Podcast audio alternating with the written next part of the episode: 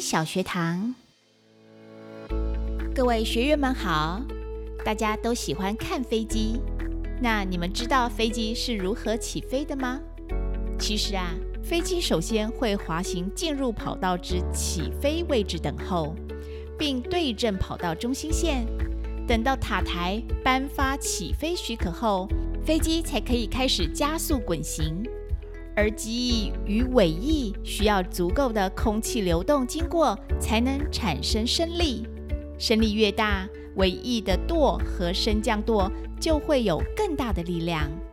当升力达到可以克服飞机的重量时，飞行员会做仰转的动作，升降舵会降低，使飞机的后方产生往下的力量，机头扬起，飞机就会向上飞起。飞机原则为逆风起飞，增大发动机推力，减少机翼载荷，采用增升装置等，以缩短滑行的距离和增加安全度。下次在搭飞机的时候，就换你来告诉身边的家人或朋友，飞机是如何起飞的。这一集的松吉小学堂就到这里哟，我们下一集见。